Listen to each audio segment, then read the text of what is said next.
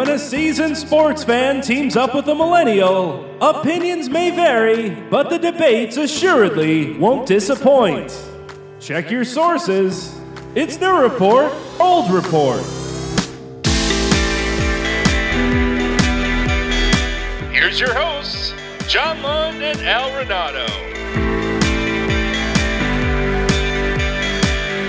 Yes, indeed. Hello, everyone. I'm John Lund alongside Al Renauto, aka as New York Sports Radio fans know him, the great Al from White Plains, and this is New Report, Old Report. Here on Monday, July 22nd from 8 to 9 Eastern Time, live on Sports Radio America. If you missed the live show, you can catch the replay all week, also at 8 p.m. Eastern Time, or find the show as bonus content under the Bridge Sports Podcast which you can find by searching for the Bridge Sports Podcast on Apple Podcasts or Google Podcasts or Spotify or really wherever you get your podcasts, as well as at londonbridge.com. If you want to interact with the show, you can text in a question, comment, or complaint to 929 274 3437, or if you're brave enough, leave a voicemail with the same and we'll play what you have to say on air, again by calling 929 274 3437. This week, a final recap of NBA free agency, and we're talking baseball, specifically Cooperstown and the Baseball Hall of Fame. Check your sources, we're off.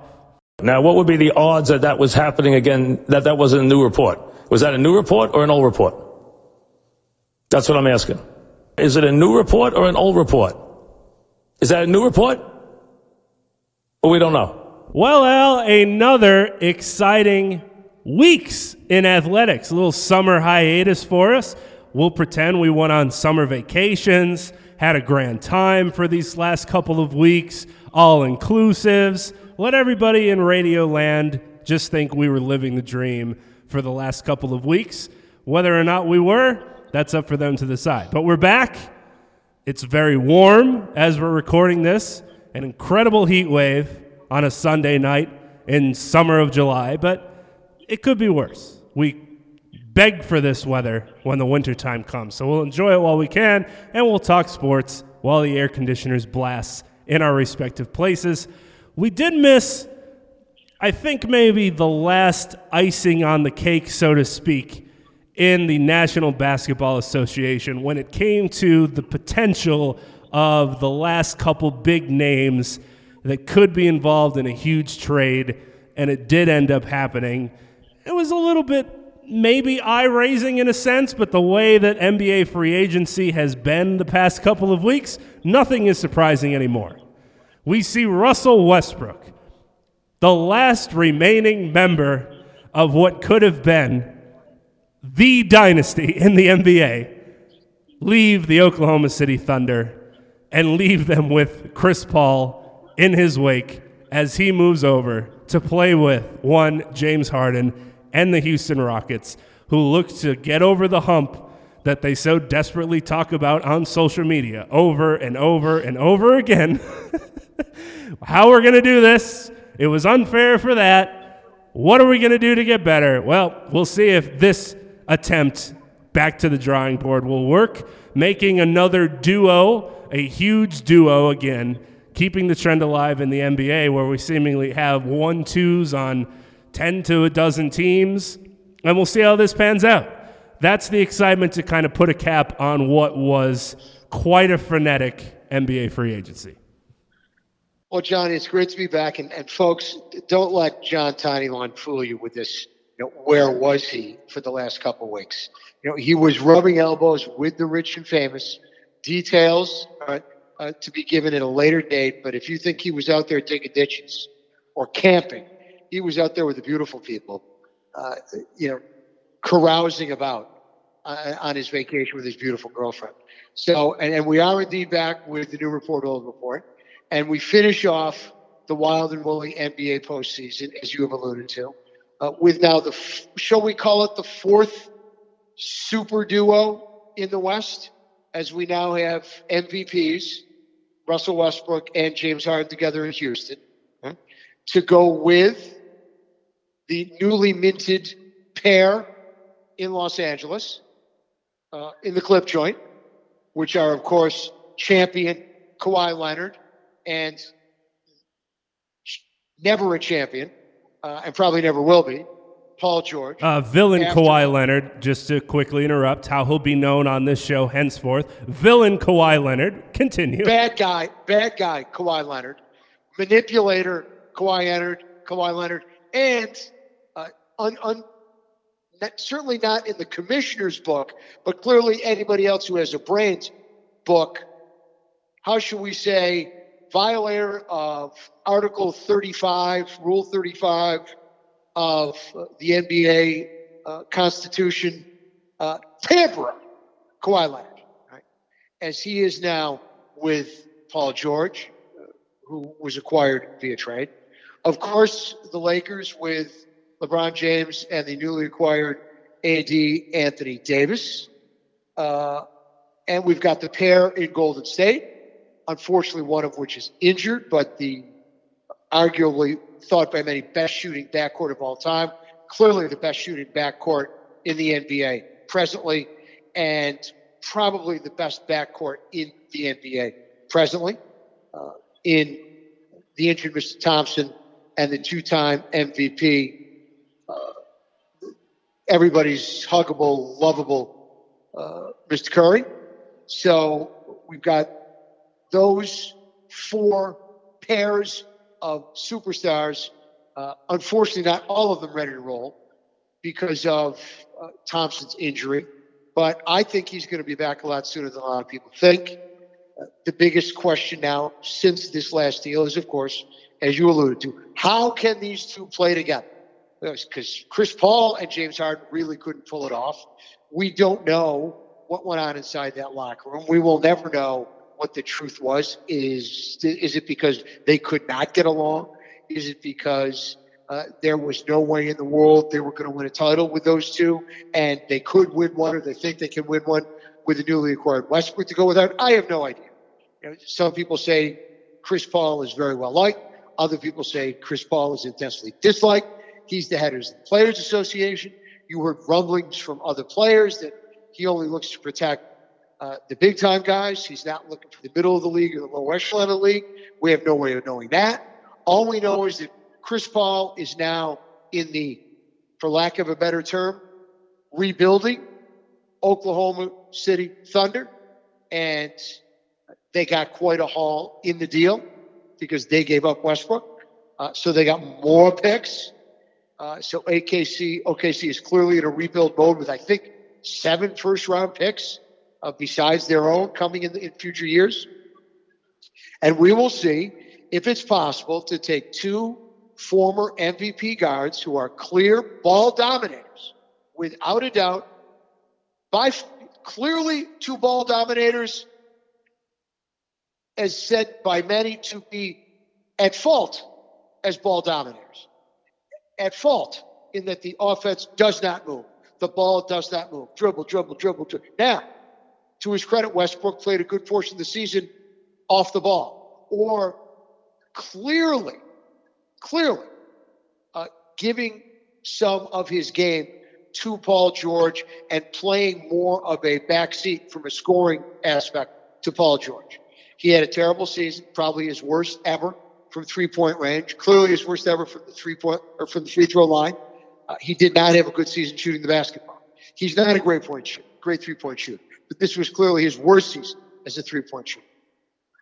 Who's going to get the basketball? Who's going to dominate?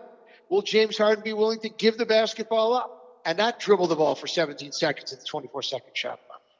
Will Russ be able to be more of a distributor when he's got the ball and play a really the second guard role when Harden is dominating? How's it going? How is that going to roll? It's intriguing to see.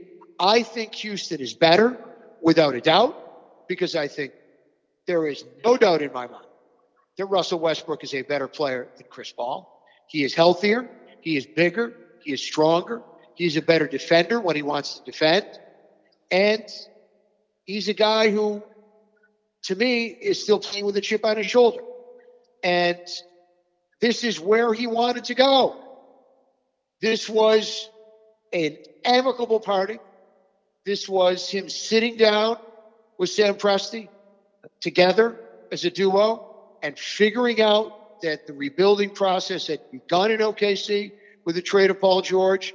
And if we're going to rebuild, let's move Russ. Let's do it now. Let's get the most we can get for him. And on Russ's end, I'm good with it. I'm cool with it. Here's where I want to go. And to their mutual credit, they got it done. I think to the benefit of all parties, for the future of all parties. OKC continues their rebuild mode. They got value. What they're going to do with Chris Paul remains to be seen. And on the Houston end, I think they are clearly better and a legitimate championship contender in the West. Yeah, I think the move adds even more excitement to the Western Conference, something that we thought was done with based on the moves that had already happened. It's like, okay, this is it. This is who we got. This is who's going to go up against who. Then all of a sudden, this this blockbuster move happens, and you got to feel bad, I guess. I, I don't know. It, it, the funny part of these moves is you'll hear both sides comment after the deal is done, as is par tradition. Russell Westbrook incredibly grateful to the OKC fans. Also, very much looking forward to playing in Houston with James Harden. James Harden, the same way. Couldn't say anything bad about Chris Paul. Very much looking forward to play with Russell Westbrook. It just seems like whenever you build up a storyline in your head of player A most certainly would hate player B, and there's no way player C wants to go play with team D. When the deals are made and the dust settles and they all make their comments, we find out that we know absolutely nothing about these players or these teams or these coaches or what they say on the court based on what they're doing off of it, as we saw in incredible fashion with what Kawhi Leonard was able to do going to the Los Angeles Clippers. But I think this brings more excitement to the Rockets. Not to say that they've improved tenfold, but I agree with you that they did get better with this deal. And a part of me they, loves I think Russell they Westbrook. Make a mar- I think they make a market improvement. Yeah. A market improvement on both sides of the ball. And remember, they also have everybody back. They have Eric Gordon back, an excellent scorer and good defender. Of course, they have Tucker, a premier defender, and they have Capela. And they will be, I believe, and many thought they were the second best team in the West.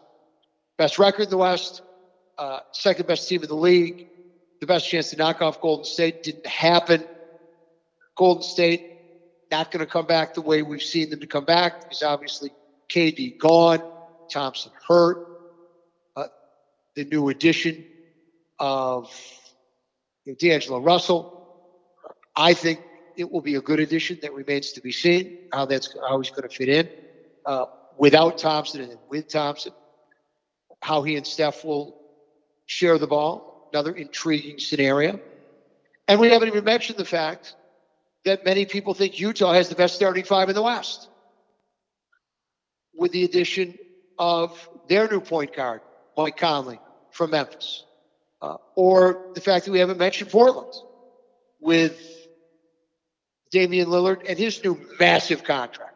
And hopefully, hopefully, we don't know the return of their center. But that was such a brutal injury in the postseason. We have no way of knowing uh, if he will, will be back healthy and when. That could be a, the type of injury where he will never be the same.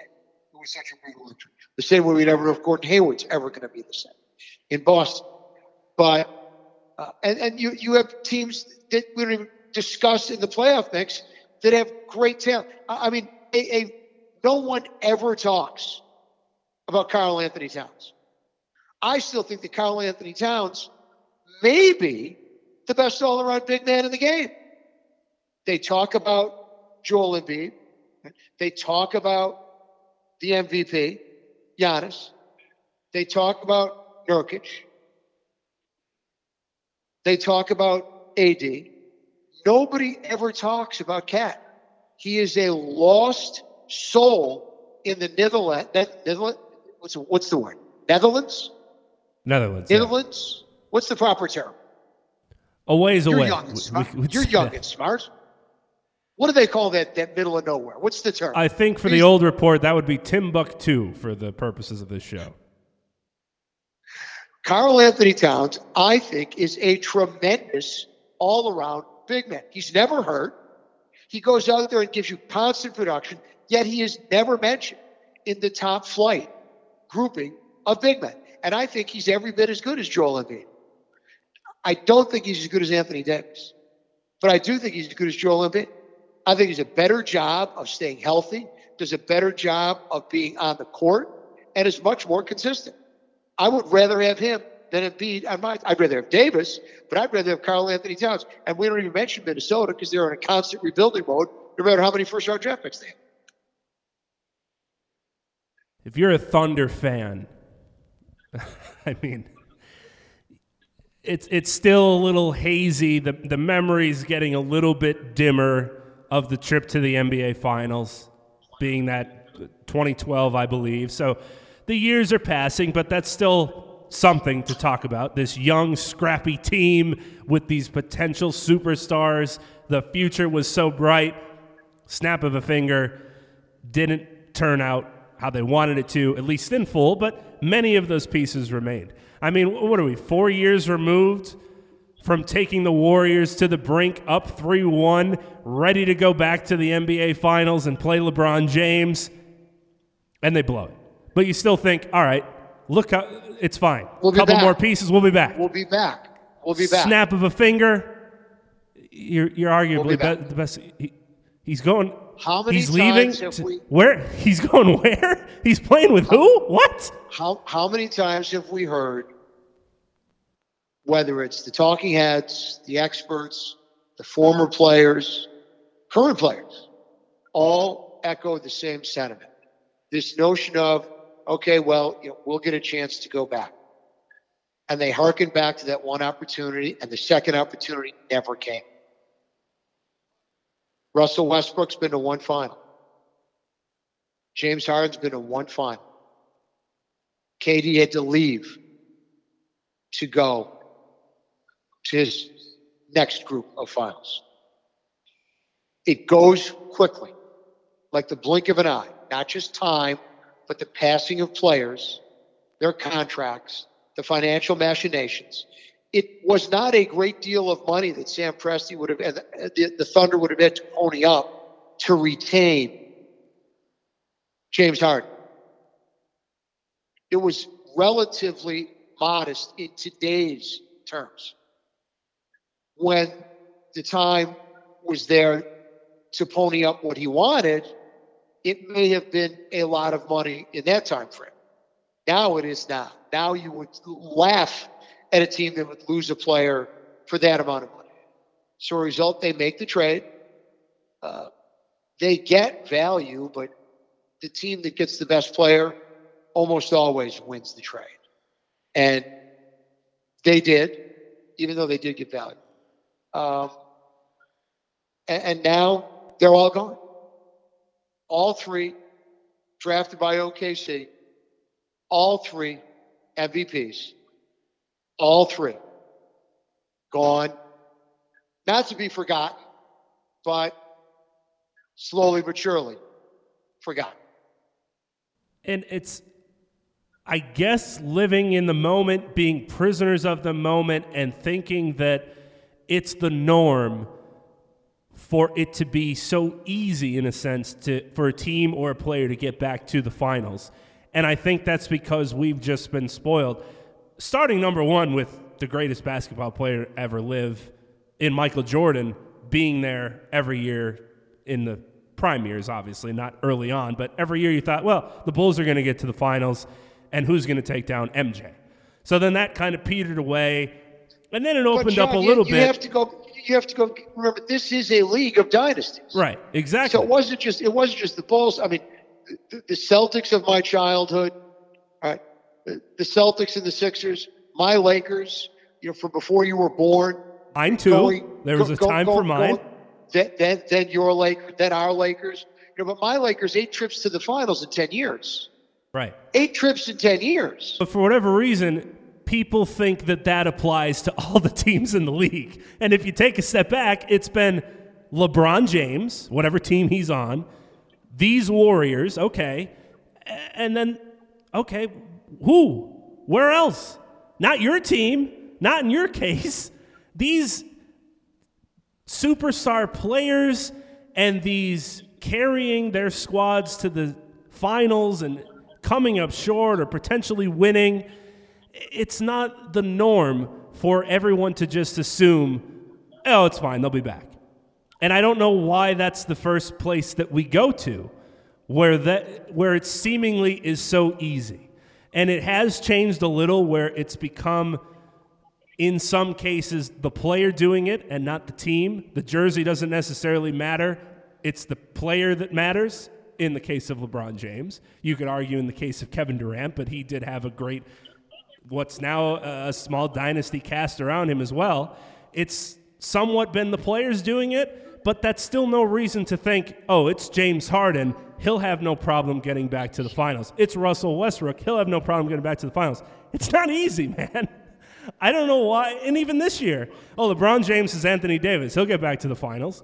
I, don't know. You still have to cross your fingers if you're a fan of these teams, if you're a fan of the sport. I don't know why we've we've somehow made it seem like it is a sure thing. There's only Many, two spots, Al.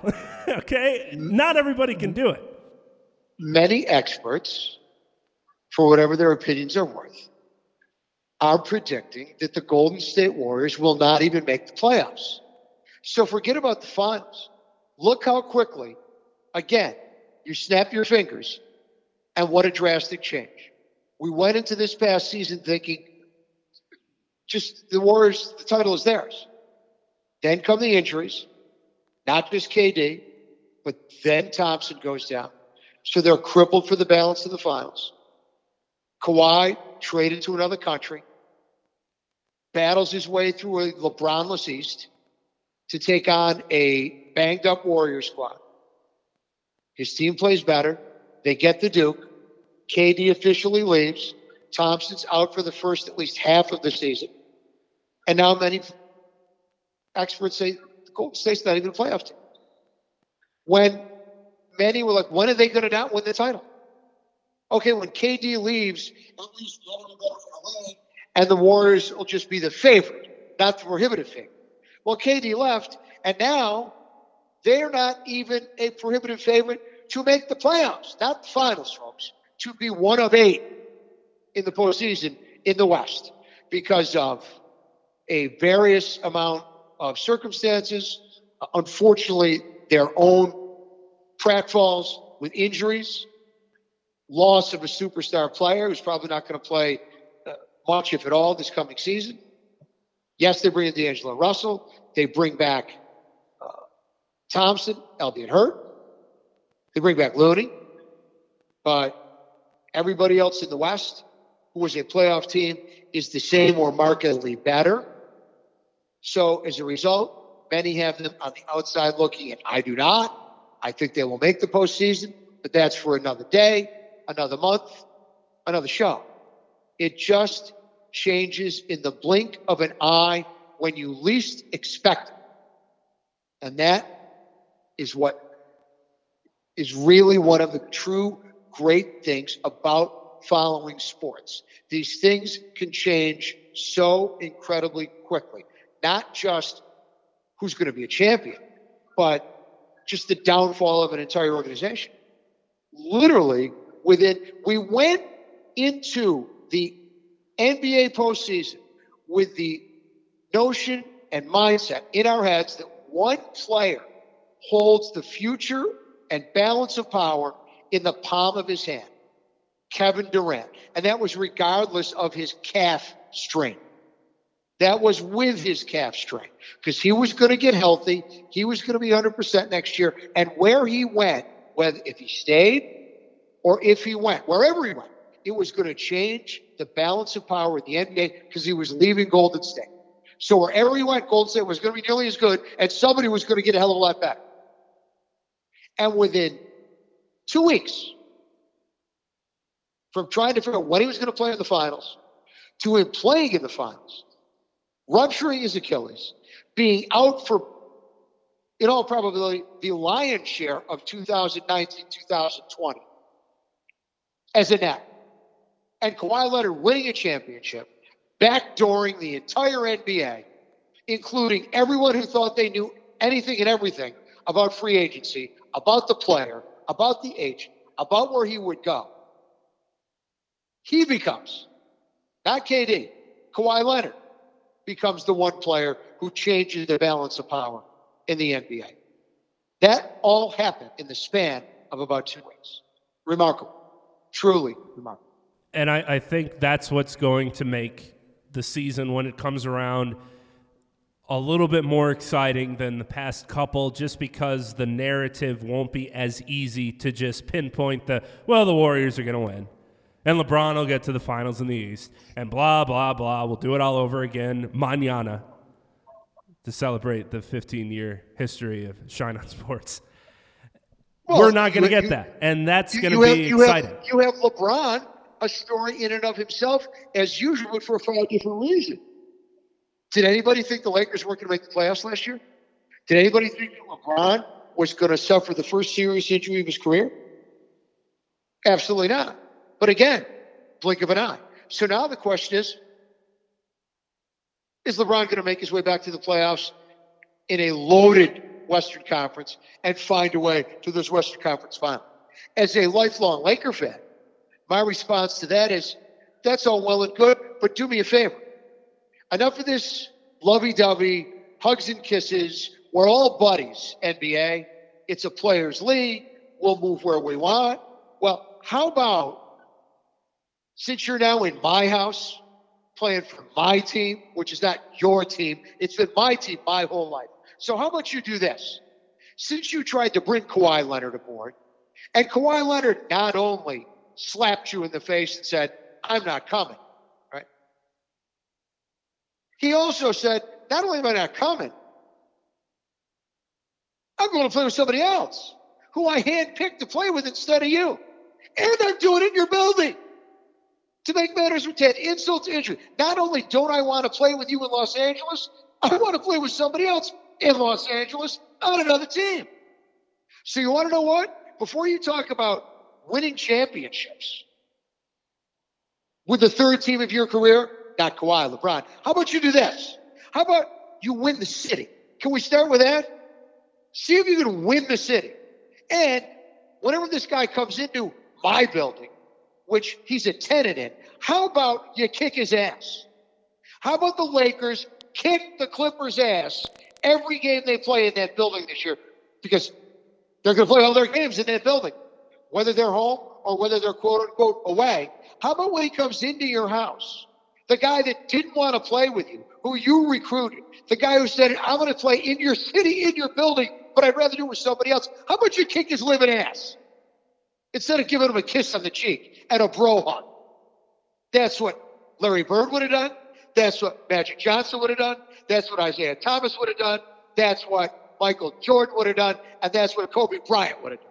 And until you start doing that, you're never going to be the kind of foot on the throat steely eyed, killer be killed competitor that they were. And you're always going to have that fault, no matter how great a player you are, until you show me you're willing to do that. So show me. Let's take a quick break to pay the bills. He's Al Renauto. I'm John Lund. We'll be right back with the new report, old report here on Sports Radio America. We welcome you back. I'm John Lund. He's Al Renauto, and this is the new report, old report. And I think the fascinating thing to go right along with that, where the scales have somewhat tilted in today's NBA, is it's no longer, I want to win with this team. It, for the long run, it's I want to win with a couple of these guys with that team that just so happens to have the room for us to join and do so. And it's no longer the name on the front of the jersey, but it's turned a little bit onto the name on the back. And we, we could just look back and I think the stat is the last eight NBA Finals MVPs are no longer on the team that they won the NBA Finals MVP with. Because now it's become do you want me? Can I fit? Can I bring him, him, and maybe him? And we'll do this until I want to do something else. It's fascinating. And it I don't is. know when the scales will tip back to get to where, as you were mentioning, more so how it's been in the past of I'm staying with this team. You can bring whomever you want to join me, but I'm going to make this team great. It'll be my team, and we'll ride it out as long as we possibly can. The scales have tipped the other way.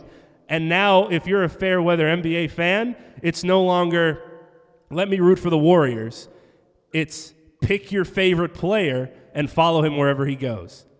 And get ready to put the jersey on the clearance rack potentially after two or three seasons because that's well, where it's going to end up. I, I, I can never do that because I am the old report.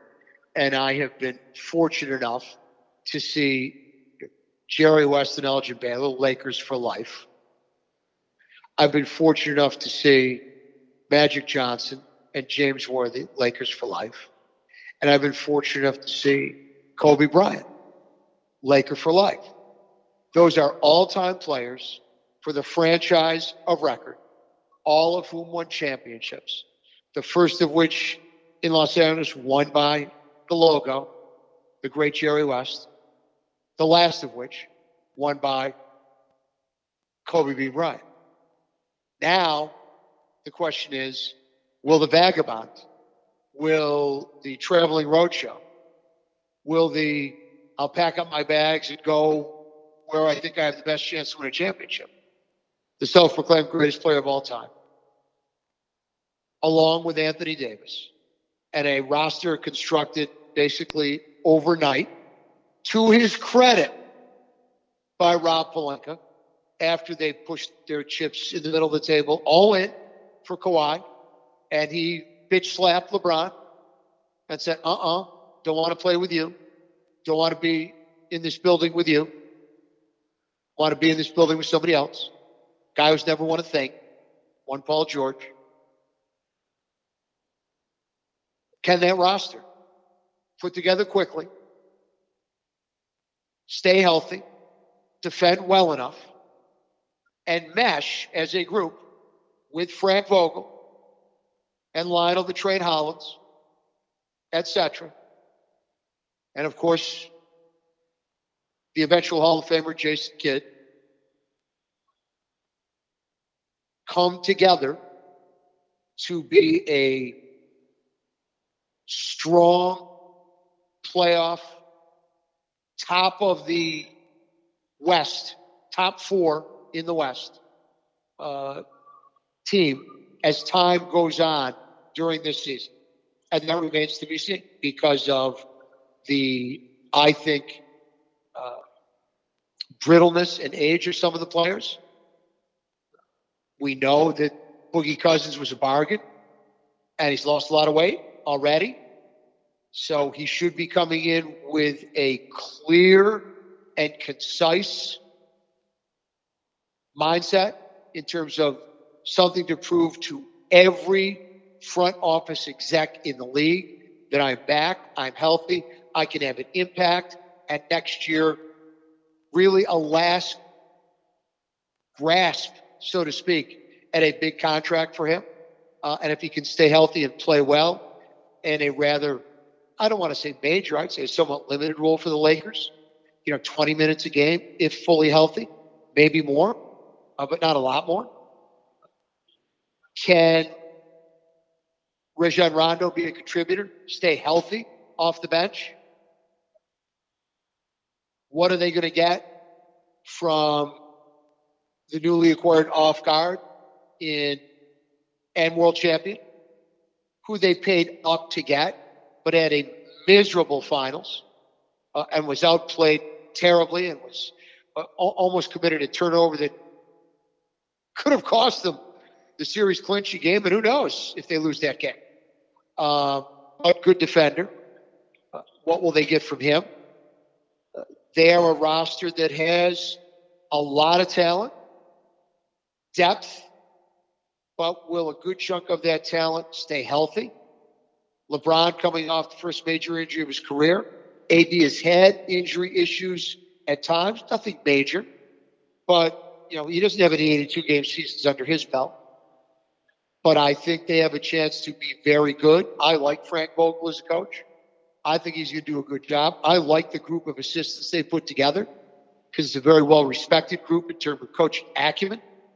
Uh, guys like playing for Jason Kidd, guys like playing for Lionel Hollins.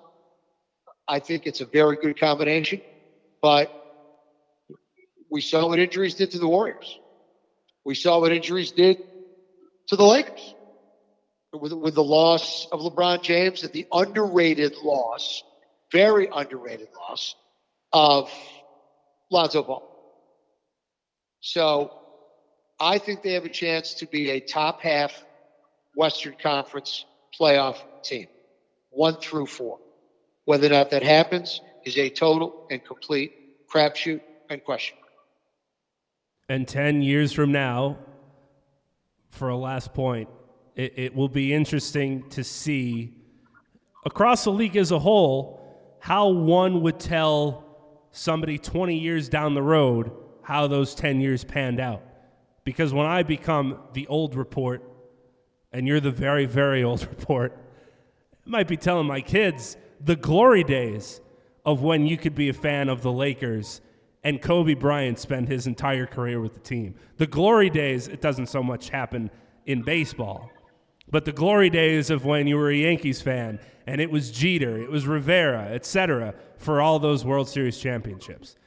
For all we know, it could be the Lakers won two with LeBron and Anthony Davis. LeBron left to go wherever. Anthony Davis brought in so and so. They won one. AD left. Then it was these two guys. Five years from now, they won. It's going to be hard to keep track of all these people. It used to be easy. You used to just be able to, the lineups would mostly remain the same. You'd have a couple carryovers. Like, was Luke Longley on that team? or But you would, you would get the gist. Now that's not so much the case. And, it, and it's very interesting taking a step back, looking at today's NBA, and seeing how much we're in that point. It's going to be like looking at a video game when the season starts and you went in and made all these trades and put these guys on the Nets because it was your brother's favorite team and you move these guys over to the Lakers because you want to it's going to be amazing to see and you're going to take a step back and go geez Steph Curry is the longest tenured MVP superstar still with the team that he was drafted on. It's crazy how much the league has evolved, not only with what they do as a league as a whole, but what the players are now doing to the league. And who knows what's going to happen with it, but at least this isn't a bad thing. It does bring some excitement. Like we said, this season has so many storylines to follow I think it can only help the league. And we'll see what the end result is. But it's something that's not as easy to just go down to Vegas and take the Warriors to win minus 300 because it's a sure thing. That changed overnight. And that's been the fascinating thing about the NBA. Let's take a quick break to pay the bills. He's Al Renauto. I'm John Lund. We'll be right back with the new report, old report here on Sports Radio America. We welcome you back. I'm John Lund. He's Al Renauto, and this is the new report, old report. I guess offense to Lee Smith and Harold Baines because they could be sitting across from me on the couch and, and, I wouldn't be able to tell you one thing about them, but they made the Hall of Fame today, as did the four voted in Mariano Rivera, Mr. Unanimous, the Moose, Mike Mussina, Posthumously, Roy Halladay with Brandy Halladay giving the speech. A great tribute to him as well. Edgar Martinez sneaking in there, reminding people who he is. Did you have any interest in today's festivities? I unfortunately could not watch. I did catch a couple highlights, but is this something you're still sitting down for those hours? In the air conditioning, thankfully, not like the guys down at Cooperstown that had to deal with the heat today. But are you still interested in what happens with the Baseball Hall of Fame and specifically well, I'm the always, got I'm, I'm, I'm, always interested in what happens. I've never been one for watching the grand jury's speeches uh, for any of the Hall of Fames because they're laborious. Uh, I'm a huge fan, obviously, of baseball. I'm a huge fan of the Hall of Fame. And – I'm a huge fan of certainly uh, two of the members who were elected uh, Mariano Rivera, as you said, Mr. Unanimous, a no doubter, a no brainer, even though I'm not a Yankee fan. He exudes everything that is great about the game of baseball as a game, as a profession, and as a business, because he always handled himself impeccably on all three fronts with teammates, with opponents, with fans, and with management. You never heard any real unrest with Mariano Rivera when it came contract time. If there were issues, they were never blabbered out in the press. They were always taken care of, and it was disposed of in a business-like fashion and a professional fashion. That's the way he handled himself on the field. He was respectful and he was respected. He was an obvious unanimous choice, if there ever was one. Clearly the greatest closer in the history of the sport, the greatest relief pitcher in the history of the sport. I am, am a very hard marker. I am old school. I am the old report. Despite that, I was on the Mike Mussina bandwagon. When I took a close look at the quote unquote body of work, clearly not a compiler, 120 games his last season, pitched in the AL East in the height of the performance enhancing drug era in bandbox ballparks throughout his career. 481 each year in Baltimore, a, a true Little League park. And playing at Yankee Stadium, playing at Fenway Park. And facing monsters, guys who were juiced up, an absolute craftsman. Yes, the lifetime ERA was high because, again, when was he pitching? Where was he pitching? But look at the number of wins versus the number of losses. This notion of wins don't matter is just a crock of crap. Who goes to the postseason? The team with the most wins. Who gets home field? The team with the most wins. Who wins series? The teams with the most wins. Who's the world champion? The team that wins the World Series by winning the most games. So if you're a starting pitcher, how is wins not important? Somebody explain that to me. I'm lost. How are runs batted in not important when when you knock runs in, it take run, it takes runs to win games. How are RBIs not important? How are wins not? Somebody on the analytics mode, show me the computer mindset. Show me the logarithm, the algorithm, the war model that says, well, this guy was five and seventeen. You want to know what? He was a lot better than the guy was 17 and 5. That's a pile of shit. Give me wins. Wins get it done. Wins put me at the top of the heap. If I win 10 to 8 or I win 2 to 1, go out there and give up less runs than your team scores. Mike Mussina did it. He did it for his entire career. He did it in two places, and he did it in ballparks that were the most difficult ballparks in all of Major League Baseball to pitch in an era that was the most difficult era in the history of the sport to pitch in. Hall of Famer, no problem. I, am sorry, I, am never voting for a DH. Edgar Martinez, you couldn't play the field when you were healthy. Then you weren't healthy enough to play it. You were a terrific hitter, but you were a part time ball player. And also, if you look at the years, you weren't a dominant, top of the league, average, home runs, RBIs. You were a very good hitter. You don't have 3,000 hits. You don't have 500 home runs. You're a DH. A terrific one. Sorry. Not all of Famer in my book. Lee Smith, believe it or not, I believe is a Hall of Fame. Because if you look at Lee Smith's numbers over the length of his career, where he pitched, when he pitched, and how the role of a relief pitcher changed throughout his career. I do not have a huge problem either way with Lee Smith. If you said no, I can live with it. If you said yes, I can live with it. Is he a slam dunk all time, absolute, gotta be? Of course not. Now there's Mike Mussina. The only member of this class that is a slam dunk is Mariano Rivera. We know there are different classes of Hall of Famers. We know they're all in the same room, but we know there's a certain room that is the best of the best. But that's not the only room. However, there is no room for Harold Baines. And I like Harold Baines. Harold Baines was a really good player for a long time. And then he became a DH. And he was a really good DH for a long time. But Harold Baines was never a great player. Never. There were stretches where Lee Smith was a great reliever. There were stretches where Mike Mussina was a great starter. There was never a stretch where Harold Baines was a great hitter. He was a very good hitter. He was a very good RBI man. He was in his youth a very good outfielder with a very strong arm. But he was never, ever a great player. If you were never, ever a great player, you're not my Hall of Fame. I would agree with that.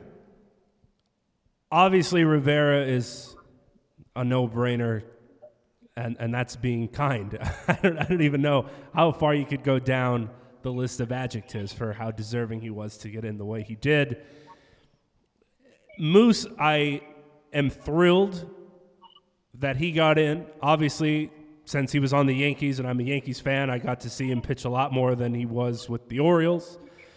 And he, he was just somebody that when his start came around, it wasn't a relief, but it was a sense of, all right, even if he doesn't have his best stuff today, we'll be fine. And I think because he was with the Yankees, people saw that, even though he didn't win a World Series and didn't win the Cy and Young. if, if I may, if I may interject on the on the music, and this is how this is how close within fractions, hairs, these things are measured. Mike Mussina was in, within two outs of two no hitters, and one of those one strike away from a perfect game. So, you know, if both of those outs went his way, it wouldn't even be a discussion because he'd have a whole, he'd have a perfect game and a second no hitter on the resume. He's got neither because he had a no hitter broken up with two outs in the ninth, and he had a perfect game broken up with two outs and two strikes in the ninth against the Red Sox. Carl Everett, I'll never forget it. Line drive to left field. Oh, God. Heartbreaking. But just seeing the highlights from today, you forget. I mean, these guys used to just go eight, nine innings with, with ease, seemingly. They might give up three or four runs, but no problem. You know, he's yelling at Joe Torre to get back in the dugout. In the ninth, guys on base, pitch count well over 100. Get back in the dugout. And Joe Girardi goes, or Joe Torre says, Yeah, you're right. I got you. My bad. It's great, isn't it? Wasn't it great? This was Wasn't it pitching. It, was great to watch him work. I fashioned a, a, knuckle curve from watching him pitch. What the hell do I know about a That's knuckle curve? That's that's you have to remember. Again, you, you have to now look to the old report. That's the way they were raised. They were raised as pitchers to pitch, not six innings, not looking over their shoulders, not asking what their pitch count was. Their job as starting pitchers was to go out and empty the tank, not do it six innings, but realize they're going out there to go nine innings. So to have to know how to pitch, to know if I have my best stuff a certain night, what am I going to rely on? If I got my great stuff, still, what am I going to get them out? How am I going to mix my pitches? What's my best pitch tonight? What am I going to do the second time through the order? How am I going to approach the third time with you? I've got this guy in this group of pitches. I've showed him this before. Now I can't show him that again. How am I going to go approach? What's my approach to be his next time up? Now, third time through the order, get him out. Because the guys upstairs with the slide rules and the computers and the sandals from Harvard And Yale, with the pens in their pockets, all right, the smart guys say, well, you know, this guy in the third at bat against a breaking ball hits 332. And his best pitch right now is a breaking ball at this stage of the game that's realized, so we got to get him out. That's what the analytics say. He can't pitch anymore. So once he goes to face those guys for the third time, we know that his best stuff is what they hit, because that's what the computer says. Right. Now, perish the thought, he can now start relying on his fastball. Or he knows how to pitch well enough that he can change elevations and move inside, move outside, mix his pitches to the extent that he gives them a different look than he gave the first time or the second time. Or he simply doesn't have the ability to do that because he was never taught how to do it. He was taught to go out there and throw as hard as he can for six innings and give the ball up because that's all we're looking for. thus the parade, thus the commissioner speed up the game. But on the other hand, let's play the game with a Super Bowl so we score 18 runs again. But you know, we didn't touch the baseball. We didn't do anything to the baseball. Oh no. Okay, Mr. Commissioner. I, I mean, is there any? They, they complain about the NFL commissioner. I complain about the NBA commissioner because he's got no balls. And yet you have this guy who's just an out and out liar. We didn't do anything to baseball. You bought the company that makes the baseballs. As a quick aside, too, reading David Cone's new book, Full Count The Education of a Pitcher, with help from Jack Curry. Shout out to those guys. Fantastic read about the different stages of his career, but really going into the mind of somebody that said, I'm going out here, pitching nine innings, whether I have my best stuff or not, I'll figure a way to get through it. It's it's a phenomenal read for people that were pitchers and people that just love the game of baseball. So we'll, I'm sure we'll get some retribution for that. Regardless we'll of the fact that he was in his prime and late prime for two teams that I've always despised, the Mets and the Yankees. You can make if you look at the numbers in this day and age, a strong argument for David Cone being in the Hall of Fame. His winning percentage, perfect game, championships, game pitcher. I believe that David Cone is one of the, probably not one of the, David Cone is of this era, so to speak, when I say, and I'm going to say 80s on. Okay? That's covers a period of 40 years. That David Cone is probably the most underrated starting pitcher of his time. The unfortunate thing for Roy Halladay is he got lost with the Blue Jays. I mean, they weren't doing anything spectacular. He was, but he's winning. But he's winning Cy Young. Yes, he he was the Blue Jays every time right. he pitched, you would be like, well, we're going to lose this one, but we'll take the next three against them. No problem. And then when he went to the Phillies, they had already won the World Series and they were coming down from that. He didn't get a chance to, to hoist the trophy or do anything with them. Unfor- he he kind of missed the boat in both those circumstances. And you could argue the same for Mussina if he stuck with the O's. And just the opposite with Cone. Yes, he missed out. Well, he, he, he was there for 88 when they got upset. Right. But he's there with the Jays, and he's got that joyride with the Yankees. So, you know, he really, uh, I don't want to say right place, right time, because he was a huge part of all of those teams. It's a huge part of the Jays teams, a huge part of the Mets' success, and obviously, uh, at the end of his career, a glorious end of his career. Talked to baseball, and we ran out of time. Al, it's always a pleasure. We'll do it again next Folks, week Folks, back after a two week hiatus. He's John Tiny Lund. I am Al Renauto, aka from White Plains. This has been New Report, him, Old Report, me. Stay cool. Enjoy your week. We'll talk to you next week. Take care, everybody. We'll be back next Monday night, 8 p.m. Eastern Time here on Sports Radio America. You can listen at sportsradioamerica.com and interact with the show there as well, or find us on the TuneIn app by searching for Sports Radio America. You can also follow John Lund under the same handle on Twitter at London Bridge. Thanks again for listening.